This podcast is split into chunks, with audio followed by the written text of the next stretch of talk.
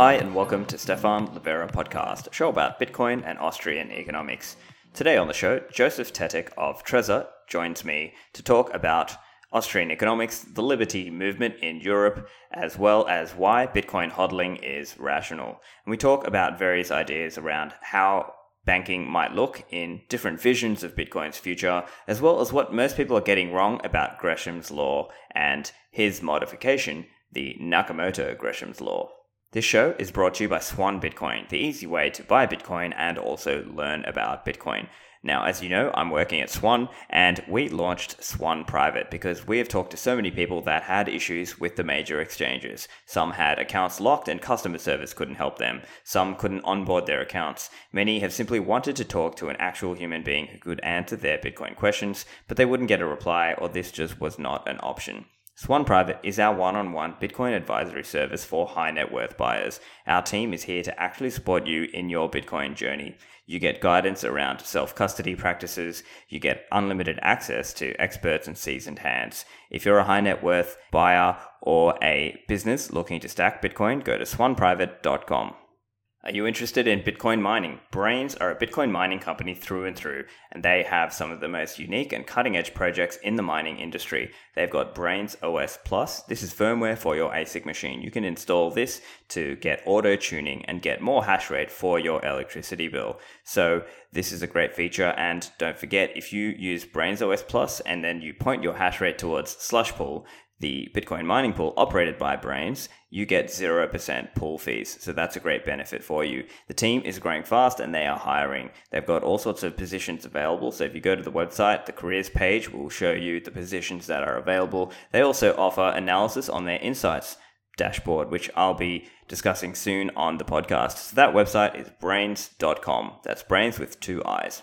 Are you looking for some fiat liquidity without selling your Bitcoin? Well, check out Lend at Hodl Hodl. This is a peer to peer Bitcoin backed lending platform where you can lend or borrow stablecoins globally and anonymously. Sign up in just 30 seconds and borrow stablecoins without any verification. Users control collateral together in multi signature escrow through that whole deal, and all the interest is paid at the end. Now, on the other hand, if you have stablecoins, like USDT, you can lend them out at high returns. You're issuing over collateralized loans with the full interest guaranteed. So, this might be an option if you're looking for some return on your stablecoins. There are no hidden fees, the terms and conditions are transparent, and the users control the keys in the deal in an escrow. So, go and check it out. That's lend.hodlhodl.com. Now, on to the show. Joseph, welcome to the show. Thank you. Hi, Stefano. So, Joseph, I've been reading uh, some of your work on Bitcoin Magazine. You've been writing a little bit there. I know you're uh, over at Trezor as well. And you have a bit of a history in the Liberty and Austrian movements as well. So, let's start there with uh, some of your history in the libertarian and Austro libertarian world. All right. So, for me, uh, the way the path to libertarianism was quite straightforward because I was lucky enough to study at uh, the University of Economics in Prague at the Faculty of Economic Policy. And that was at the time, it was like 2009 till 2011 when the Faculty of Economics uh, or the Faculty of Economic Policy was heavily populated with Austrian economists. Uh, there was Josef Šíma, Professor Šíma, who uh, organized the translation of Rod, uh, of Mises's Human Action uh, of stuff from Friedman, Hayek, Rothbard, and he was like the head of the department there. So our textbook uh, on economics was actually Rothbard's Man, Economy and State. So we were heavily influenced uh, with uh, Austrian economics, and I fell in love with that. And after after school, me and some of my classmates founded the Czech Mises Institute, which was just a copy of the American one. At that time, a lot of uh, these local Mises institutes uh, sprang up around the world. And our idea was to continue with the work that Liberal Institute in Czech Republic started with this, these publications of stuff from Austrian economists. So we published uh, stuff from Mises, Bastiat, uh, For a New Liberty from Rothbard. We organized summer school for high school students and university students. And it was just a way for us to keep in touch with uh, Austrian school and libertarianism while we were working uh, like ordinary corporate jobs. So it was like your side project as a way to sustain education out there. And so, where is that nowadays? Well, I mentioned the Liberal Institute that was founded in 1989 in Prague. And around the time we founded the Mises Institute in 2010, the original institute, uh, founded in 89, sort of um, went into a coma because there were some internal struggles in the institute. And our Mises Institute mm, then basically took the job of educating people in Austrian school and uh, libertarianism. And when the problems were settled in the Liberal Institute, when the internal struggle sort of resolved itself, that was like 2016 17 we basically merged the two institutes because uh, like Czech Republic isn't so large that we need like multiple libertarian institutes. So we basically merged these two together, and uh, now it's still around in the form of Liberal Institute, and we keep on publishing like books that need to be published, and we keep on having uh, the summer school, and it's been like 12 years now when we had the summer school, and it produced some like very noteworthy Czech libertarians. And in the time that it was operating, what was the main way of funding here? Was it through donors or was it just through everyone in the organization just chipping in some money? Like how was how was that organization sustaining itself? Yeah, so the main contribution was our time. We did it as our hobby and uh, we didn't uh, get any like wage from that. So that was the main contribution and we didn't have any offices actually. It was uh, it, was, it was a website a blog. We like published the books and the warehouse was like like a flat of uh, my friend and we delivered the books by hand to a post office. So it was like a, it had a really like a startup feel for years. And we had some donors, some private donors, uh, which really helped us in publishing the books, and having like the basic capital for printing like a thousand books. And then it sustained itself from the sales of the books mostly. And then, obviously, being an Austro libertarian, that is, a libertarian who comes from that Austrian school of economics, obviously you would have been very well primed when you came across Bitcoin, right? Was that so? Pre- uh, presumably, that was your connection. That was how you came across Bitcoin. Yeah, that's right. Actually, I heard like the first lecture or the first podcast on Bitcoin I heard uh, in, I believe, 2011. That was Econ Talk, Russ Roberts. And then like the first lecture on Bitcoin in Czech uh, we had on our summer school in like 2012 and it didn't click for me back then. We were like aware of uh, free banking, of uh, the idea of controlling not of the state not controlling uh, our money supply and not defining the money, uh, and it just clicked for me gradually in the like coming years in between 2012 2015 and yeah then basically we the czech austro austro libertarians became aware of uh, how the austrian school of economics is actually very compatible with the idea of bitcoin. And mostly like the idea of free banking because a lot of the austrian economists uh, also have this view of the government or the state shouldn't intervene in like private contracts of citizens and their banks and the government shouldn't have like this bureaucracy on top uh, in the form of central bank. And the free banking idea could be very well ported over to bitcoin and its ecosystem. So that made sense for us. So, for listeners who are new to Bitcoin and maybe they don't really see as much of that connection between Bitcoin and Austrian economics, what are some of the key ideas to understand there? Let's say somebody's new, they're trying to listen and learn a bit about Bitcoin. What is that connection? All right. So, one of my all time favorite articles in economics is Hayek's The Use of Knowledge in Society. And Hayek, who was a part of this Austrian tradition, pointed out that prices or the price system is like a knowledge sharing network where the prices communicate information about uh, relative scarcities that are only locally known. And in order to have a sufficient uh, division of labor and to be able to cooperate in like large complex society that we have today, we need to share these locally known data. And prices do this in the most elegant way, just via a single number. And it's very important over which medium this signal is communicated.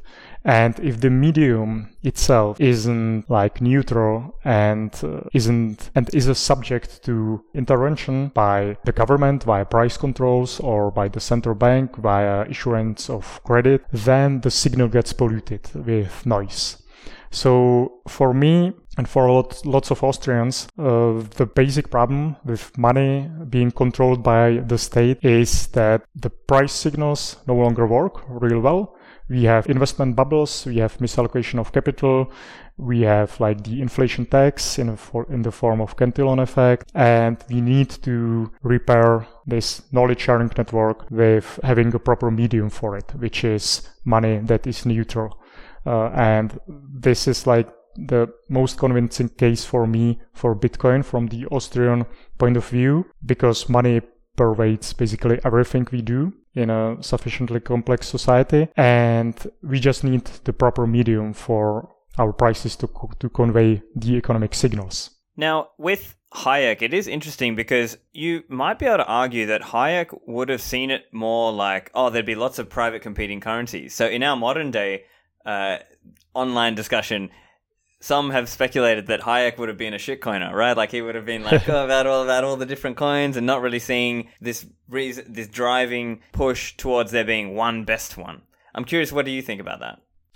Yeah, you're probably pointing out his denationalization of money, yes, yeah. the book that he published towards the end of his life when he actually uh, realized his error because he was making the the error throughout his life where he considered money uh, as something that needs to be regulated by the state, and he realized his error towards the end of his life.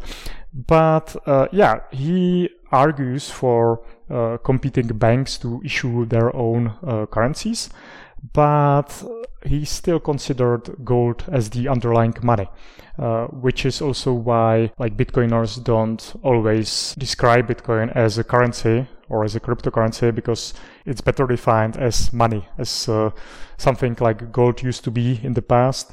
And sure, we, we can issue some kind of currencies on top of it. And we could argue that uh, IOUs on exchanges are actually such currencies that maybe or maybe not uh, fully, fully backed.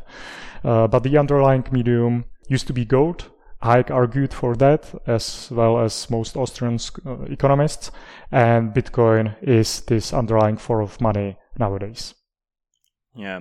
And so I guess for listeners as well, this is also a point of difference between, let's say, the full reserve banking camp and, let's say, the free banking camp, because that might be a point of difference where, let's say, from the full reserve perspective, they might say these banks or exchanges should not be fractioning fractionalizing the reserves beyond what they actually have. And there's obviously in bitcoin as, as you're well aware joseph there's obviously this strong culture around self-custody of coins. So from your point of view how do you do you square that circle or do you accept that let's say hypothetically there could be exchanges out there who are secretly fractionalizing their reserves? Well it all depends on what the contract says. Like uh, there are institutions that uh, lend out Bitcoin that Bitcoiners have deposited, and they don't lie about it in their terms and yeah. conditions. They actually mention that it can be uh, rehypothecated. Uh, rehypothecated, right? So, yeah. As, so I guess what you're saying is that essentially, it's if they are open about it,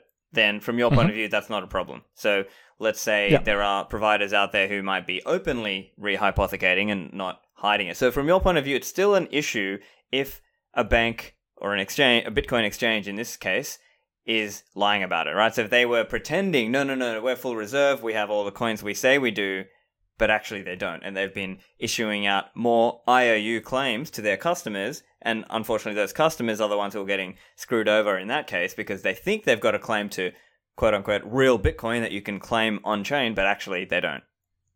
Yeah, that's that's the issue, and uh, when we actually look into the debate of the free bankers in terms of like how uh, free banking in gold should be managed or the banking system uh, under the gold standard should be managed. So what uh, people like uh, Jesus Huerta de Soto, Larry White, George Selgin, Larry Sechrest, what they actually point out is uh, there isn't a problem with like time deposits if you like lend out your money to the bank and they promise to return your deposit in some time period like after 12 months that's not a problem because uh, the expectations of both sides are aligned.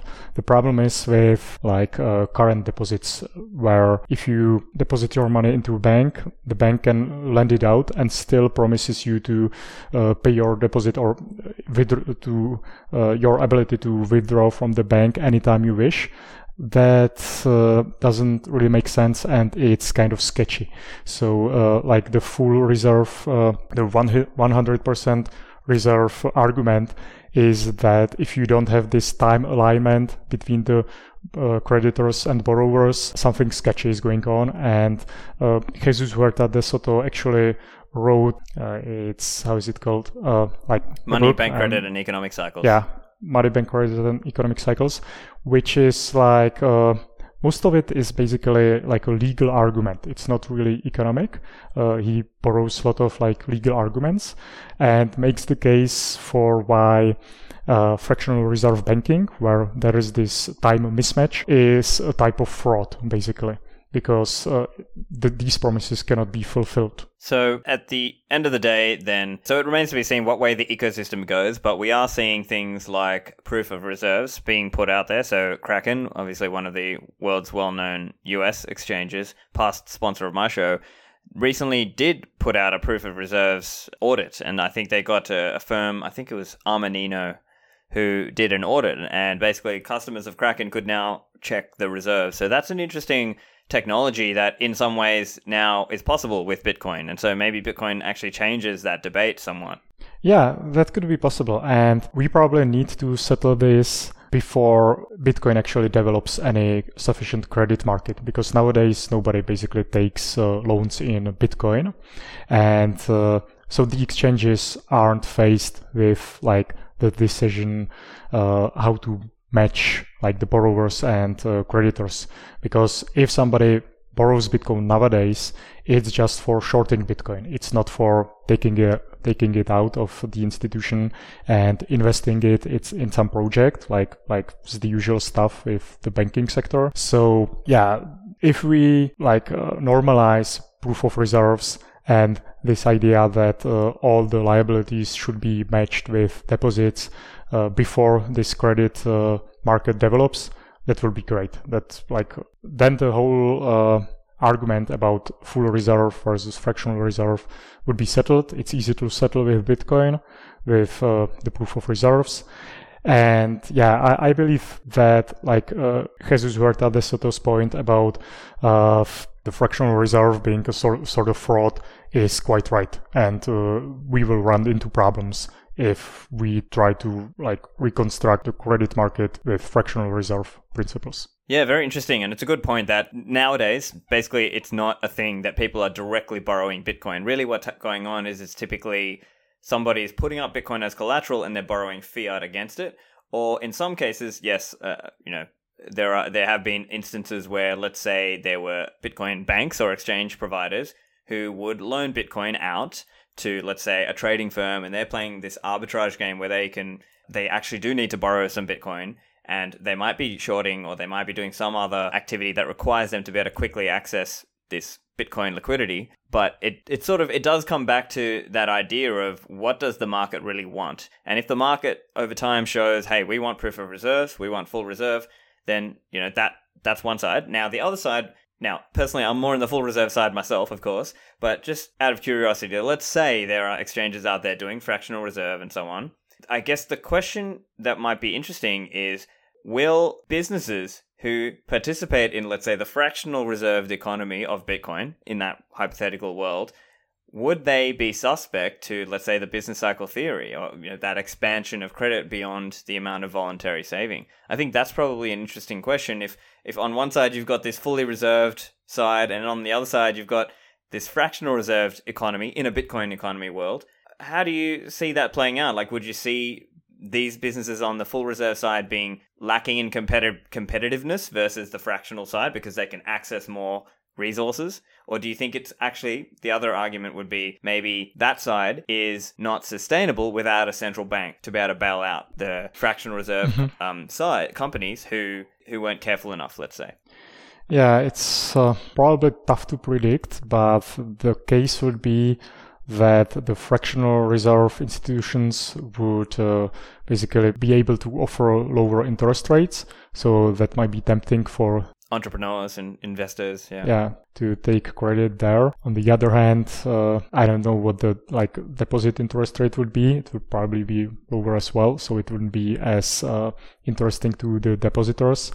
Uh, and yeah like the first bank run on such an institution would probably be a wake up call because as you say there are no bailouts in bitcoin. So yeah uh, like there will be uh, liquidity crisis. There could be like uh, bank runs under Bitcoin, like Bitcoin banks sort of uh, work. But uh, the amount of uh, like errors would not accumulate. There will be no bailouts, so it would be impossible to bail out uh, the too big to fail like banks and corporations from one recession to the next and we wouldn't have this huge like credit bubble in front of us. And uh, yeah like uh, those who made the mistakes would pay for it yeah. which is as it should be. So the mistakes wouldn't uh, grow grow so large. Yeah that's an interesting point to make because essentially you're saying and the argument here is that those irresponsible lenders let's say the irrespon- like let's say those fractional reserve lenders the more irresponsible ones would be the ones who go out of business because there are no bailouts, because there is no central yeah. bank lender of last resort guaranteeing them like there is today in the fiat world with the Federal Reserve and the central banks around the world. So that is an interesting point of difference.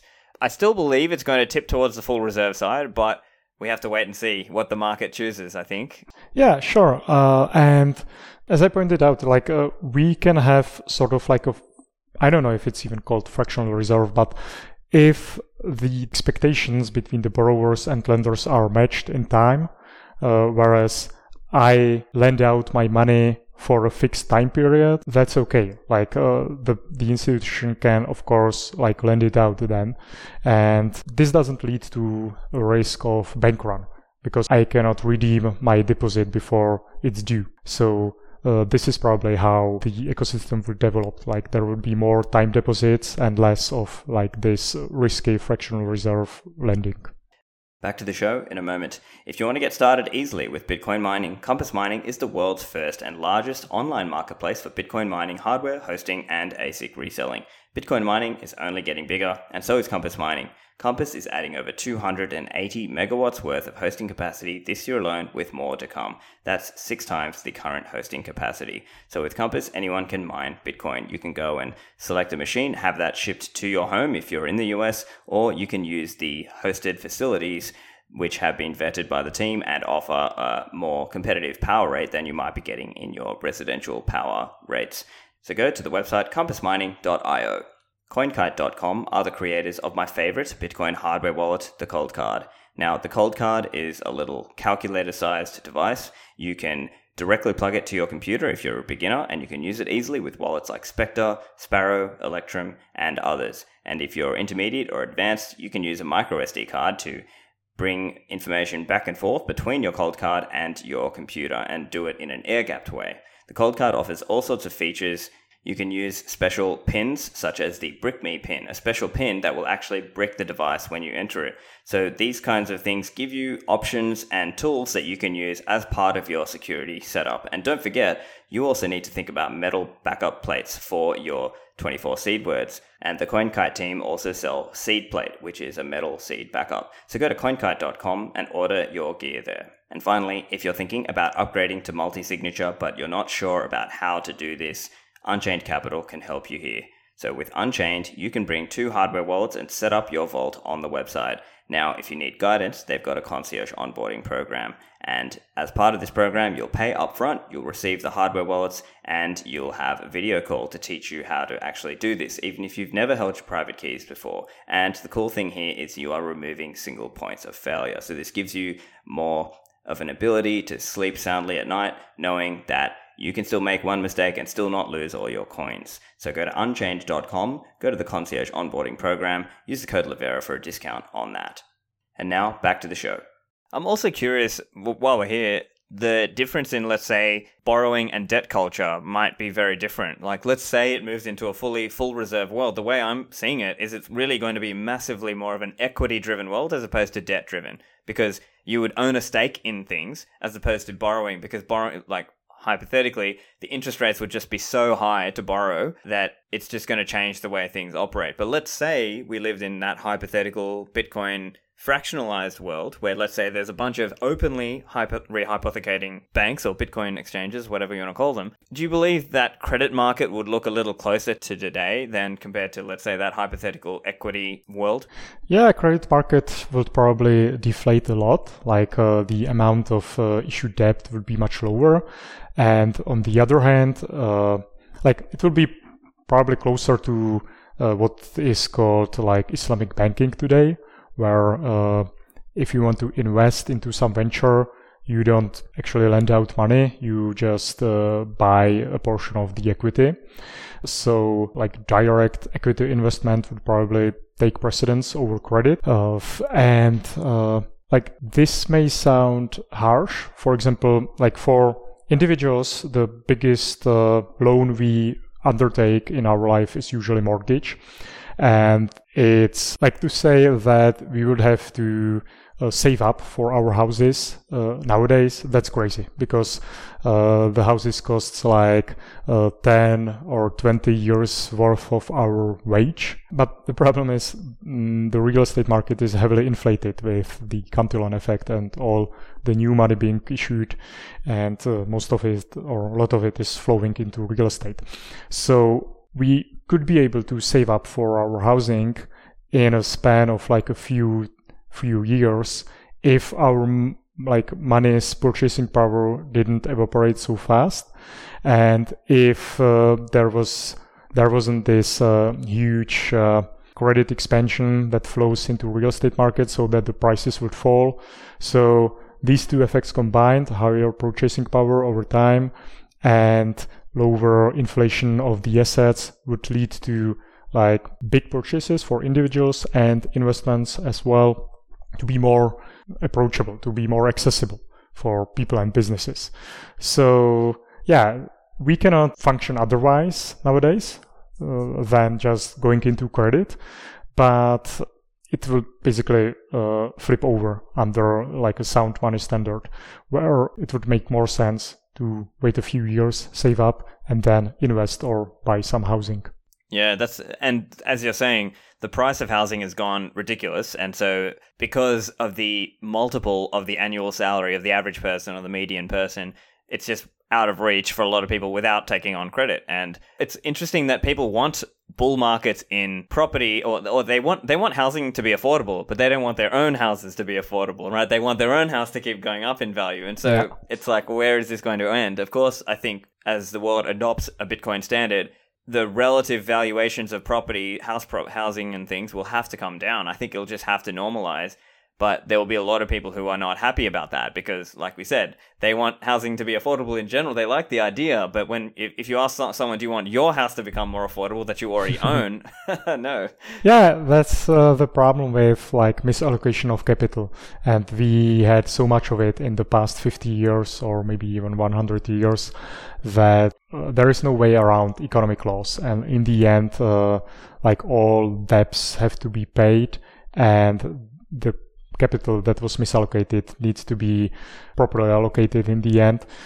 So uh, yeah, like uh, the path itself to like hyper Bitcoinization is going to be painful for lots of sectors, a lot of people because we don't have a proper store of value right now that would be neutral, neutral that wouldn't be subject to some jurisdiction, uh, that wouldn't necessarily be a recipient of like the Cantillon effect. And as we discover such a neutral store of value instrument in the form of Bitcoin, and as the capital sort of flows back because we had this uh, throughout history in the form of gold and silver. And uh, like right now, we are in the intermission, in the monetary intermission with this crazy experiment of fiat money. So as the capital flows back and people discover, like rediscover the store of value in form of sound money, that's going to be painful for a lot of people who didn't get the message and who ignore this. And if you think about the typical balance sheet of a lot of current banks, their assets are these mortgages, and these mortgages are denominated in fiat terms. And so they could really be in a lot of trouble if they don't go out and buy Bitcoin. Yeah, yeah, that's like a situation it's very hard to get out of, especially if you're a regulated financial institution, because you you usually cannot invest in Bitcoin or stuff like that. You are forced to hold uh, like government bonds, to hold these mortgages, and you just have to uh, sit on this sinking ship without like uh, having any lifeboat to jump into. So uh, yeah, that's a very tough spot. And it seems like the central banks are sort of realizing that the banking sector is sort of doomed.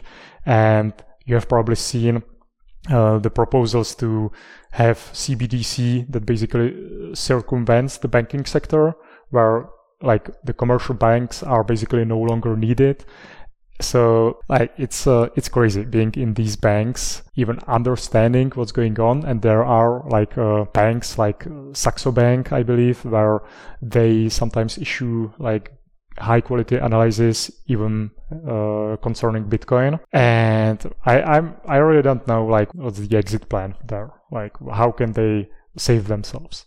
Well, I guess the longer term plan is that uh, they they will have to be fire sold, and someone's going to be buying them and recapitalizing the banks and resetting them up in a new way, in a Bitcoin friendly way, let's say. Now, you mentioned economic laws earlier, and one of your articles you wrote about this idea of Nakamoto Gresham's law.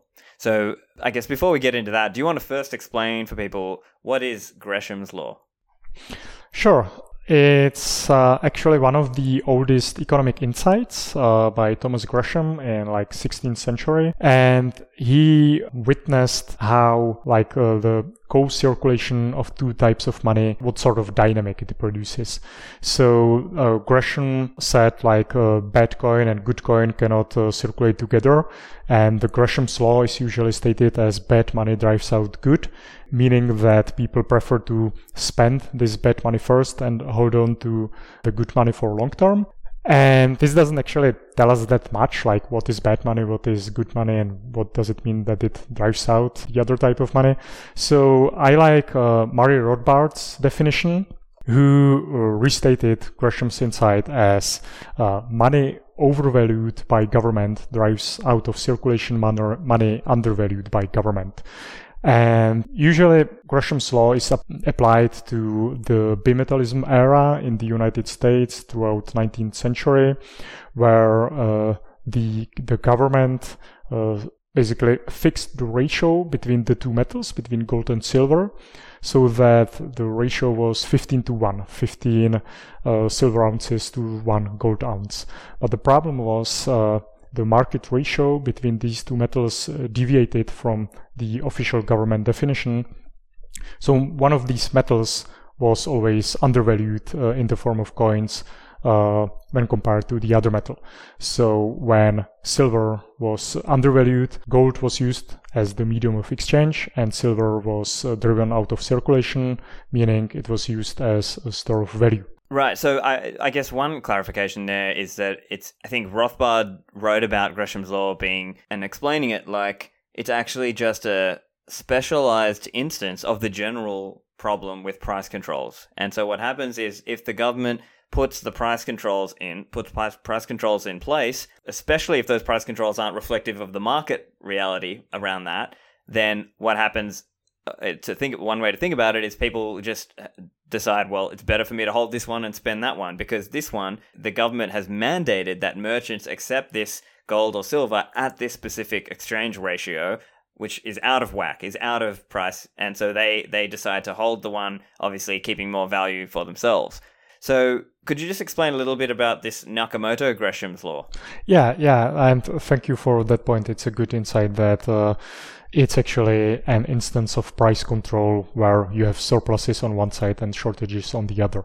So the Nakamoto Gresham's law, I, I was thinking about how Gresham's law is actually applicable to Bitcoin and Bitcoiners sometimes invoke this Gresham's law to describe like the relationship between fiat and Bitcoin. But the problem is the original Gresham's law only works if the government sets the ratio between the two currencies.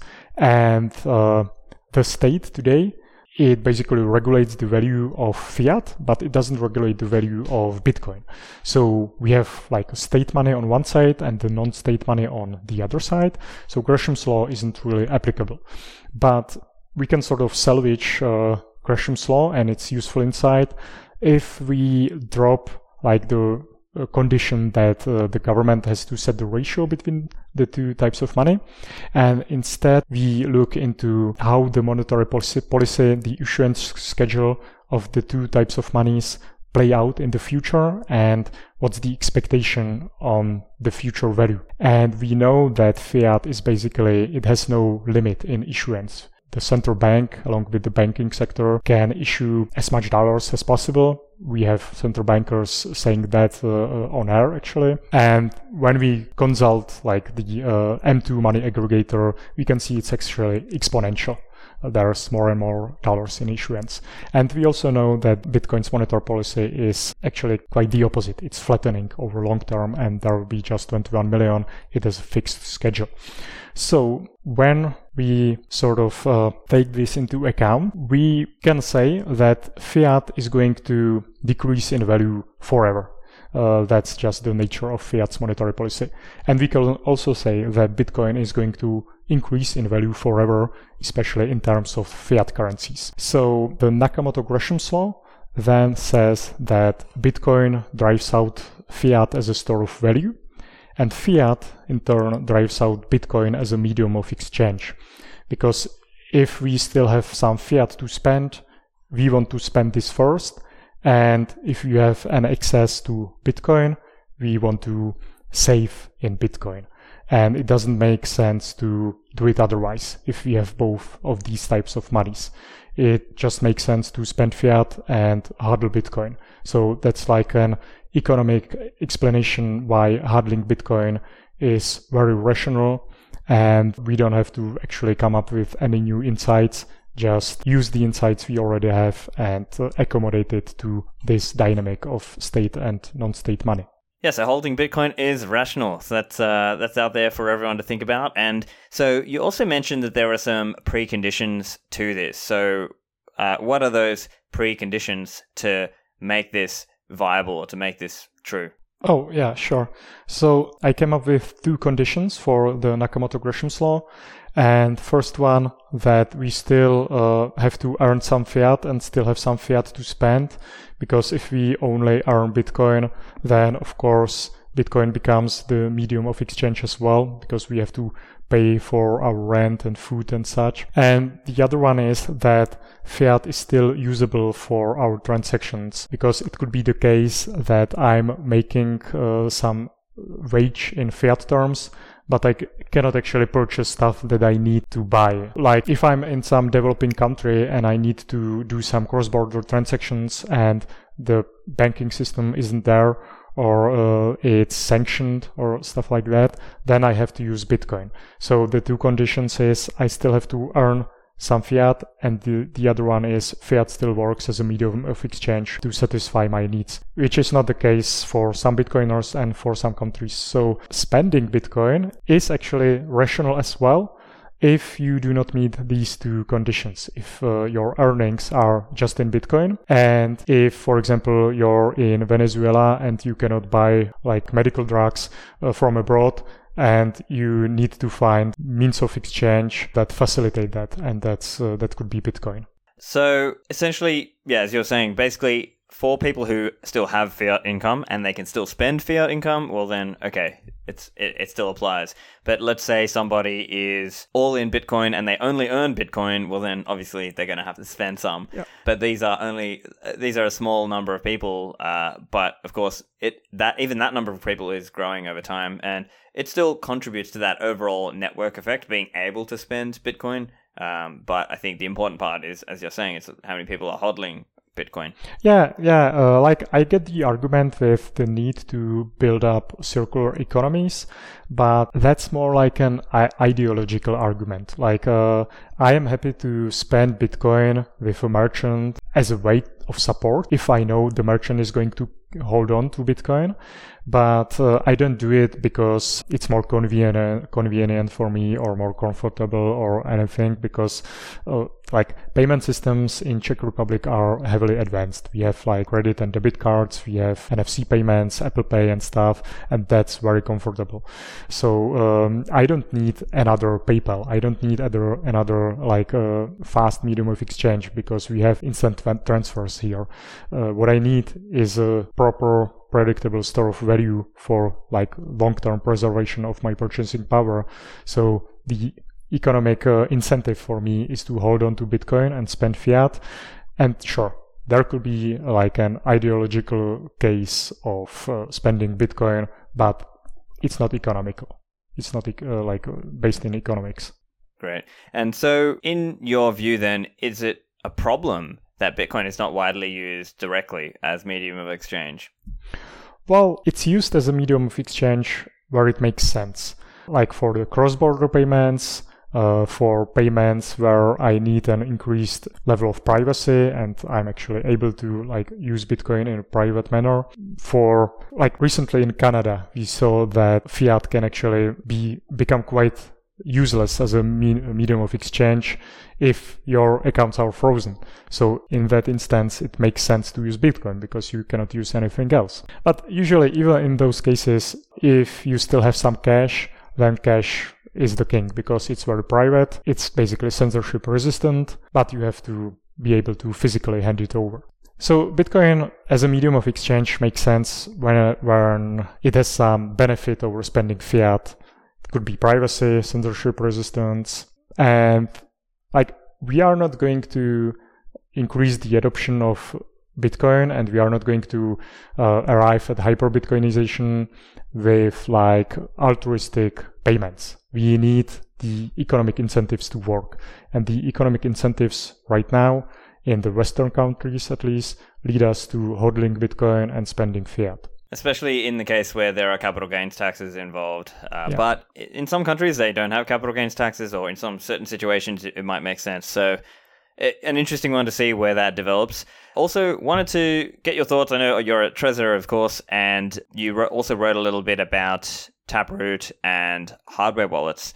So, can you just give an overview? What kind of benefits do you see coming with Taproot for hardware wallet users? Sure. So the main benefit for Trezor and for hardware wallets in general is Taproot makes uh, CoinJoin uh, practical. Uh, it was possible to like construct these CoinJoin transactions before with hardware wallets, but they would have to be very small in size, so it, it wouldn't help that much with privacy. And with Taproot, uh, due to like uh, technical obstacles of legacy transactions. It was impossible to construct these CoinJoin transactions, and with Taproot, it becomes possible and practical. So we in Trezor are working uh, on the CoinJoin implementation. It's going to be based on the Wabi Sabi protocol, uh, and uh, throughout this year, we should introduce this in our Trezor Suite, which is the accompanying app for Trezor. And that's the main benefit of Taproot in hardware wallets for now. And in the future, uh, the benefits would be uh, the like having the ability to. Let me mention one other thing. Uh, the other good benefit is, uh, of course, any kind of multi-signature transactions, which become cheaper and more private. Uh, but in case like people don't uh, perform these transactions, then like the most interesting benefit will be opening up and closing and managing Lightning Network channels because these transactions are multisig as well. So these will become cheaper and more private as well. Yeah, so there may be also a fee saving as well for the uh, Taproot transactions, and hopefully it will make coin joins uh, a little bit cheaper in the future with especially with the ag- the uh, cross input signature aggregation. So listeners can check out the earlier episode i did uh, it was a tabconf episode with some bitcoin core developers. So that one's called bitcoin on-chain scaling. So listeners who are interested in that you can check that episode yeah, so uh, uh it'll be interesting to see what happens with the developments around hardware wallets and what's coming with uh, Taproot now the Taproot has been activated. Uh, do you see it being similar to how SegWit took a long time to get activated across the ecosystem, or do you see actually this time it'll be a bit faster or a bit better? Yeah, uh, it should be a bit faster because from like a technological standpoint, it's not that hard to implement Taproot if you already implemented SegWit. And on the other hand, with SegWit, we had Lightning Network in line. And uh, we know that SegWit was activated in summer 2017 and uh, the first Lightning Network transactions were live in uh, spring 2011, uh, 2018, if I'm not mistaken. So that was quite a short uh, time period in between. Uh, and hopefully CoinJoin and hardware wallets will provide the same incentive for the ecosystem to adopt Taproot faster because we need the use case. We need uh, like the incentive to actually implement it and use it. Right now, there's not that many use cases. It could be multisigs, but CoinJoins are probably going to be the major major reason for implementing and actually using Taproot, such as Lightning was uh, with SegWit. Also, on the multi-signature aspect with Taproot, there is the MuSig2 protocol, and this is obviously still being worked on by some of the guys like Tim Ruffing and Jonas Nick. Is there any thought there around what that might look like from a hardware wallet's point of view? Like, would hardware wallets implement that, or, or is it? I mean, obviously, it's still early days, but is that something being looked at on the on the development track? Not to my knowledge, and I will have to disappoint you here because I'm not really familiar with uh, MuSig as such. Uh, what I'm kind of excited about is, uh, as you mentioned before, cross-input signature ag- aggregation, but that's probably years away because it requires like a, it would require another soft yeah, fork. another soft fork. So that's that's really interesting. And then like eltoo for Lightning Network improvements, and I'm really not sure if that's possible today or requires another soft fork as well. Oh yeah, so it would basically require either AnyPrevOut or I believe CTV might also be able to enable something mm-hmm. similar, mm-hmm. but and there might be I think the developers are chatting about some other ways, but I think basically AnyPrevOut is the main one uh, before we could get eltoo. So we'll have to see about that one. Um, for listeners interested in AnyPrevOut, check out episode 200. And uh, yeah, I guess so. Those are probably the key questions I had. So I guess summarizing, like, there's been a bunch of chat about Austrian economics and fractional reserve banking and full reserve banking and how that will apply into a Bitcoin world and what it might look like credit and debt debt wise in that world. Uh, and then we've spoken a little bit about Gresham's law and the Nakamoto Gresham's law and how it's rational to hodl Bitcoin. Do you have any thoughts you want to leave listeners with, and uh, where can people find you online? Yeah, uh, for me, it's always important, and I always remind people to basically zoom out, especially if anything's happening to the price, uh, because like uh, every dip becomes uh, very shallow with sufficient zoom. Uh, so zoom out, learn about why Bitcoin matters, why there's a good case to be made that it's actually uh, global non-state money and why it makes sense to like as Satoshi said, get some in case it takes off, and it seems like it's taking off quite well. And sure, um, I'm at uh, I'm on Twitter as at uh, Sets Joseph. I write for Bitcoin Magazine. You can find my uh, Bitcoin Magazine articles under my name, Josef Tetek. And uh, yeah, I was really happy to be here and hope I'll meet you in Prague or Miami or on some of these conferences. Yeah, hope to see you there. Thanks very much, Joseph. Thank you.